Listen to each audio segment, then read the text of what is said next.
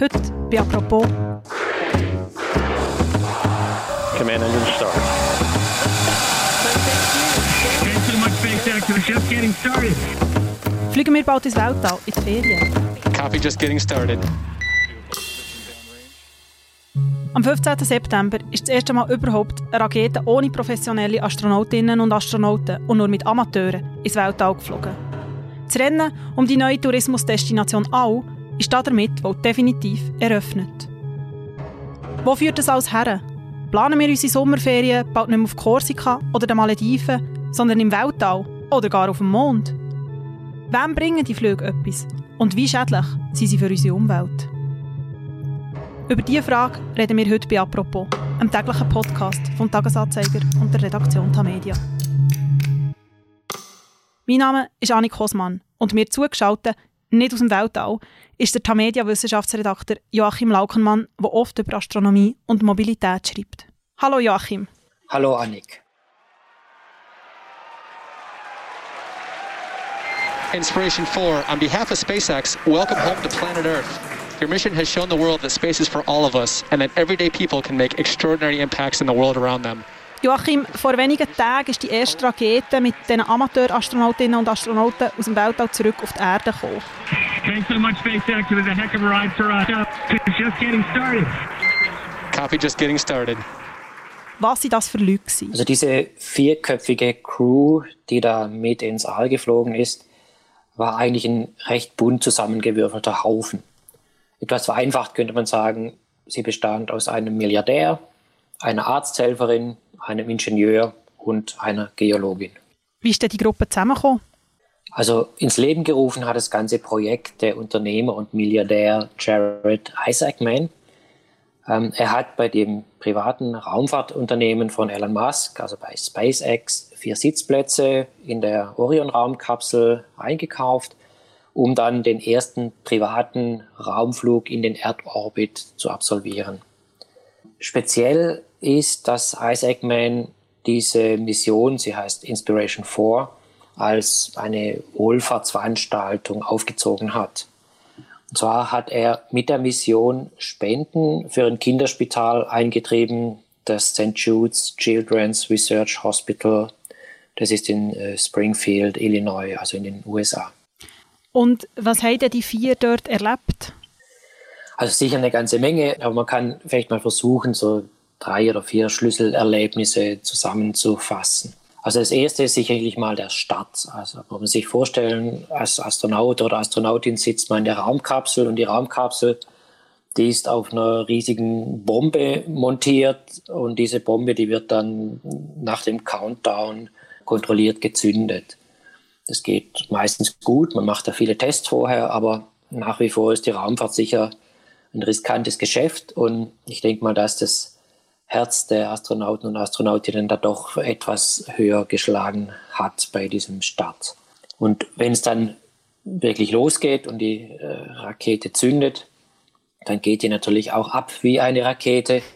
Also die, die Weltraumtouristinnen und Touristen spüren beim Start eine mehrfache Erdbeschleunigung. Es gibt sicherlich vergleichbare Beschleunigungen in einem Vergnügungspark, wenn man da so ein bisschen die gröberen Gefährte nutzt. Also es drückt einen da sicherlich ganz ordentlich in den Sitz. So nach dem Start, das zweite besondere Erlebnis beginnt dann so in rund zweihundert Kilometer Höhe. Da wird dann die zweite Raketenstufe abgetrennt und schlagartig herrscht dann eigentlich in der Raumkapsel Schwerelosigkeit. Da gibt es keine Antriebe mehr, die Rakete fliegt mit der entsprechenden Geschwindigkeit weiter oder fällt quasi dann im, im freien Raum, fällt um die Erde herum. Und dieser freie Fall fühlt sich dann als Schwerelosigkeit an. Das hat in dem Fall etwa drei Tage angedauert, die Schwerelosigkeit. Und in der Zeit haben die Astronautinnen und Astronauten die Erde mehrfach umrundet. Die Amateur-Astronautinnen und Astronauten haben mehrmals die Welt umrundet. Was hat sich da für einen Anblick geboten Ihnen? Also sicherlich ein fantastischer. Also es gibt ja mittlerweile viele Astronauten, die von Raumflügen zurückgekehrt sind. Nicht nur die Apollo-Astronauten zum Mond, auch viele, die zur I S S geflogen sind, zur Internationalen Raumstation. Und viele von denen, die zurückkamen, waren von dieser Außenperspektive auf die Erde wahnsinnig begeistert. Diese Perspektive hätte ihnen quasi die Verletzlichkeit der Erde vor Augen geführt wie kein Erlebnis zuvor. Der Journalist Frank White hat dieses Phänomen, ich glaube, es war neunzehnhundertsiebenundachtzig, als Überblickseffekt bezeichnet, weil also diese dreidimensionale Erdkugel sieht, wie sie da im schwarzen Weltall schwebt, nur von einer dünn wirkenden Atmosphäre umgeben. Der betrachtet die Welt danach irgendwie mit anderen Augen und sieht, wie schützenswert die Erde ist. Haben sich die vier Touristinnen und Touristen, die jetzt im Weltall waren, auch zu diesem Ausblick geäussert oder noch nicht? Es gab ein Interview mit ihnen, wo sie jetzt schon so angedeutet haben, wie faszinierend das war.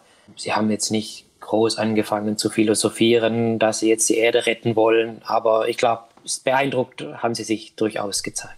Das war ja nicht der erste Touristenflug in Orbit, oder? Äh, nein, es gab schon Flüge zur Internationalen Raumstation, und zwar, das war von zweitausendeins bis zweitausendneun. Da hat die staatliche russische Weltraumorganisation Roskosmos acht Touristen zur Internationalen Raumstation gebracht, und die bewegt sich auch im Erdorbit um die Erde. Es gibt einen kleinen Unterschied zu der aktuellen Mission. Die I S S, die befindet sich in einer Höhe von plus minus vierhundert Kilometer. Der Flug jetzt von SpaceX, der ging noch höher hinauf. Die vier Astronautinnen und Astronauten erreichten etwa fünfhundertachtzig Kilometer Höhe. Das war also, wie gesagt, nicht die erste Reise für Privatpersonen in den Orbit, aber es war der erste Orbitalflug eines privaten Raumfahrtunternehmens. Vorher, das waren ja, äh, war ja die staatliche russische Weltraumorganisation. Die Mission, also diese Mission Inspiration vier, war aber auch nicht der erste Flug eines privaten Raumfahrtunternehmens in den Weltraum. Es gab ja schon im Juli diese Flüge, oder Richard Branson mit seiner Firma Virgin Galactic etwa neunzig Kilometer Höhe erreicht hat, also gerade so die Grenze zum Weltraum. Und neun Tage später ist der Amazon-Gründer Jeff Bezos mit seiner Firma Blue Origin ein paar Kilometer höher geflogen, auch so an die Grenze vom All, etwa hundertsechs Kilometer. Beide waren also vor den jetzigen vier Astronauten mit privaten Organisationen im Weltraum, aber eben bei weitem nicht so hoch. Das waren viel kleinere Hüpfer. Die Jeff Bezos und äh, Richard Branson hatten ein paar Minuten Schwerelosigkeit, während äh, jetzt äh, das ja ganze drei Tage gedauert hat, dieser Flug. Jetzt ja auch gerade im Zug von diesen zwei Expeditionen im Sommer, die du angesprochen hast, die Flüge durchaus auch in Kritik gewesen, und viele haben gesagt, das sei einfach eine Spielerei von Superreichen. Nützen denn die Flüge tatsächlich nur ihnen, oder gibt es noch irgendjemand anderes, der von diesen Flügen profitiert? Ja, es nützt sicherlich mal äh, zu einem gewissen Grad dem Ego dieser Superreichen. Sie haben das ja auch äh, gut zur Schau gestellt. Ähm, das zeigt sich ja an, an diesem inszenierten Wettrennen. Wer ist der Erste im All? Wer fliegt am höchsten? Wer bietet die spektakulärste Aussicht aus der Raumkapsel? Aber neben dieser bereits angesprochenen Wohltätigkeitsaktion, dieser Mission Inspiration vier, gibt es schon noch einen anderen Nutzen, und zwar für die Wissenschaft. Die Touristen auch jetzt bei dieser aktuellen Mission haben gewisse Experimente durchgeführt. Äh, auch bei künftigen ist das so geplant. Der Raumfahrtmediziner Oliver Ullrich, er ist der Direktor des Space Hub an der Universität Zürich, er meint, dass die kommerziellen Raumflüge die Zugangsmöglichkeit für Forschung und Entwicklung zur Schwerelosigkeit durchaus verbessern können. Er selber, also der Professor Ullrich, forscht zum Beispiel zum Wachstum von Organen in der Schwerelosigkeit.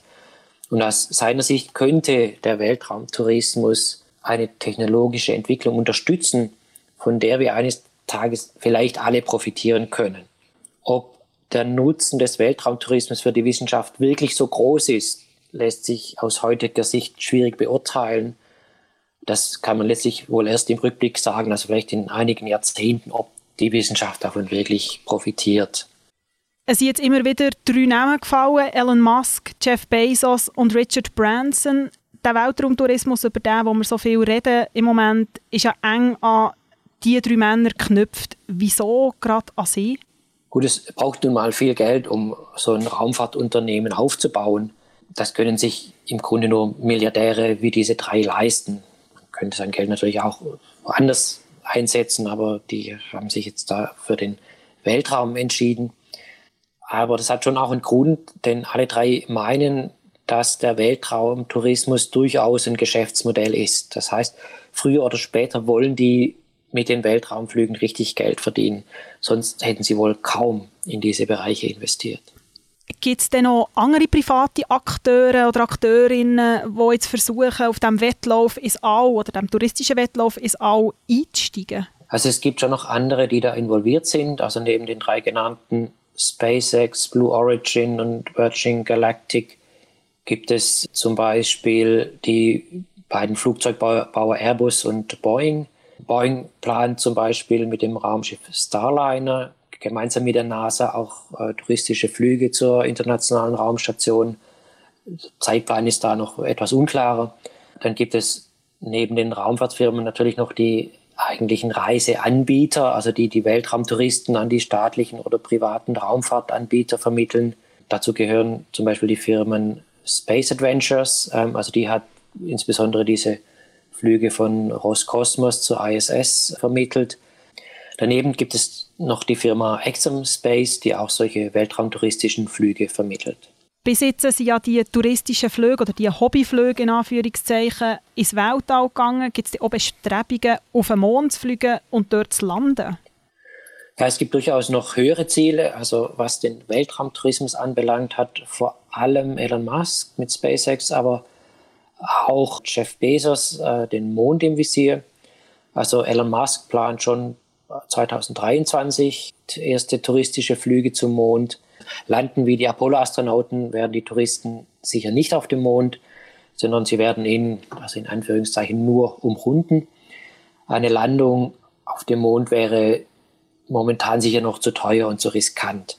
Das bleibt vorerst mal den professionellen Astronauten und Astronautinnen vorbehalten, aber immerhin eine Runde um den Mond ist das schon mal was. Du hast jetzt gesagt, es ist riskant, also ist es aus gesundheitlichen Gründen riskant. Du hast vorhin ein bisschen erklärt, was passiert, wenn man so startet oder die Einwirkung auf den Körper. Oder was ist das Risiko oder was wäre das Risiko?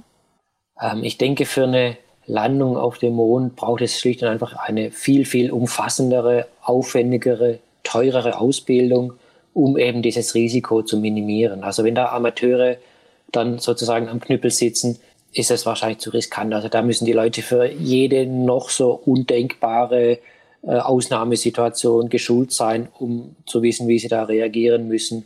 Und dann kann man ja wahrscheinlich das Privaten nicht aufbürden, dieses Risiko. Wenn man über Flugreisen redet, müssen wir auch über die ökologischen Folgen oder Auswirkungen reden. Aber mittlerweile wissen wir, dass bei Flugzeugen, dass das alles andere als nachhaltig ist. Wie sieht die Ökobilanz bei so einem Weltraumflug aus? Also ganz exakt lässt sich das nicht berechnen. Denn dafür müsste man so eine Lebenszyklusanalyse machen, also so einen Raumflug untersuchen vom Abbau der für die Raumkapsel und Rakete nötigen Rohstoffe bis letztlich zur Entsorgung der Rakete. Solche Daten hat noch niemand exakt gesammelt, die kriegt man wahrscheinlich auch gar nicht von den privaten Unternehmen. Aber so einen gewissen Anhaltspunkt für die Emissionen kriegt man, wenn man mal allein die Verbrennung des Treibstoffs anschaut, während so einem Raumflug. Und es ist relativ klar, dass SpaceX hier die schlechteste Bilanz hat. Das hat auch einen klaren Grund. SpaceX fliegt ja hoch hinauf in den Orbit, also in fast sechshundert Kilometer Höhe. Und nicht nur bis etwa hundert Kilometer Höhe, also an den Rand des Weltraums wie Blue Origin und Virgin Galactic. Das heißt, die brauchen eine ganz andere Geschwindigkeit, um da weiter aus dem Schwerefeld der Erde rauszukommen. Das braucht viel mehr Energie. Und von daher ist klar, dass da viel mehr Treibstoff, in dem Fall ist es Kerosin, verbrannt wird. Das wäre dann etwa hundert Tonnen C O zwei pro Kopf. Wenn man den C O zwei Rechner von MyClimate nimmt, dann entspricht das rund hundert Transatlantikflügen von Zürich nach New York in der Economy-Klasse. Also pro Kopf sind das dann doch schon erhebliche Emissionen, die da frei werden. Du hast jetzt von der Pro-Kopf-Emission geredet. Kann man das noch aufrechnen oder wie sieht das aus im Verhältnis zu der Luftfahrt? Ja, wenn man jetzt sich zum Beispiel die gesamten Flugbewegungen anschaut, dann waren das vor der Pandemie so in der kommerziellen Luftfahrt knapp vierzig Millionen Flüge pro Jahr. Und äh, dabei wurden etwa vier Komma fünf Milliarden Passagiere transportiert. Im Vergleich dazu spielt der Weltraumtourismus keine nennenswerte Rolle. Das kann man schlicht vergessen. Es gibt bis auf weitere sicher einfach zu wenig Menschen, die sich solche Flüge in den Erdorbit oder bis an den Rand des Weltraums leisten können. Es sind halt die beiden Perspektiven. Pro Kopf sind die Emissionen sicher sehr hoch. Wenn man es aber dann vergleicht mit der, mit der gesamten Luftfahrt, dann ist das äh, relativ wenig. Andererseits muss man sich schon überlegen, die Pro-Kopf-Perspektive hat schon auch ihren Sinn, denn letztlich wird der Klimaschutz nur funktionieren, wenn alle Menschen ihre Emissionen reduzieren. Und so gesehen, aber gut, das ist jetzt meine Meinung, sollte man sich schon gut überlegen, ob ein Weltraumflug wirklich sein muss, wenn man es sich dann leisten kann, oder ob man seine überschüssigen Millionen nicht lieber anderweitig verwenden möchte. Welche Langzeitfolgen würde das haben, wenn das Modell tatsächlich Schuh macht und immer mehr Leute ins All fliegen? Also wie gesagt, solange sich nur wenige Menschen leisten können, bleiben die Auswirkungen überschaubar. Und es ist auch klar, warum. Ich meine, bei Ticketpreisen von vielleicht vierzig Millionen Franken für einen Flug ganz hoch hinauf in den Orbit, fünfhundert Kilometer Höhe, bei SpaceX, oder wenn man vielleicht nur den kleineren Hopser macht bis an den Rand des Weltraums, dann zahlt man bei Virgin Galactic rund vierhundertfünfzigtausend Franken. Ähm, also bei den Preisen wird es vorerst mal eine Randerscheinung bleiben.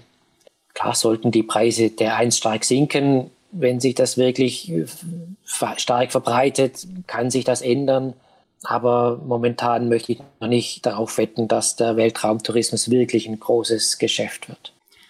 Auch wenn es nicht ein grosses Geschäft wird, was glaubst du, wenn du vielleicht mal die Flug ins All könntest buchen oder würdest buchen? Ja, gut, ich, ich kann ja mal bei meinem Chef nachfragen, ob er wenigstens vierhundertfünfzigtausend für einen kleinen Suborbitalflug bis an den Rand des Weltalls locker macht. Das wäre ja ganz schön. Man würde ich sicher eine schöne Reportage mitbringen. Der erste Schweizer Journalist, der aus dem Orbit oder aus dem All berichtet. Aber naja, naja, Spaß beiseite. Ich denke, das sprengt nicht nur mein Budget, sondern auch das der Redaktion. Also vorerst bleibe ich mal noch am Boden. Ja, da bin ich gespannt, ob die Repo irgendwann dann noch kommt. Und danke dir vielmals fürs Gespräch, Joachim. Sehr gerne. Das war eine weitere Folge von «Apropos», dem täglichen Podcast vom Tagesanzeiger und der Redaktion Tamedia. Danke fürs Zuhören. Zum Abschluss hören wir noch Ivan Städler. Er ist Mitglied von Chefredaktion Tamedia. Und wir, wir hören uns morgen wieder. Ciao zusammen. Ich bin Ivan Städler, Mitglied von der Chefredaktion Tamedia. Und ich werde immer wieder gefragt, könnten Sie nicht die entlarvende Recherche, die tolle Reportage oder das hochinteressante Interview kostenlos zugänglich machen? Es ist doch so wichtig, dass die Leute das lesen können. Und in der Tat, einige journalistische Juwelen sind wichtig. Aber wenn niemand dafür zahlt, gibt es auch keine Juwelen. Journalistinnen und Journalisten arbeiten eben nicht gratis. Wie Sie wahrscheinlich auch nicht. Ich danke Ihnen darum für Ihre Unterstützung mit Ihrem Abo. Und wenn Sie noch keins haben, Sie können jederzeit eins abschliessen auf tagiabo punkt c h.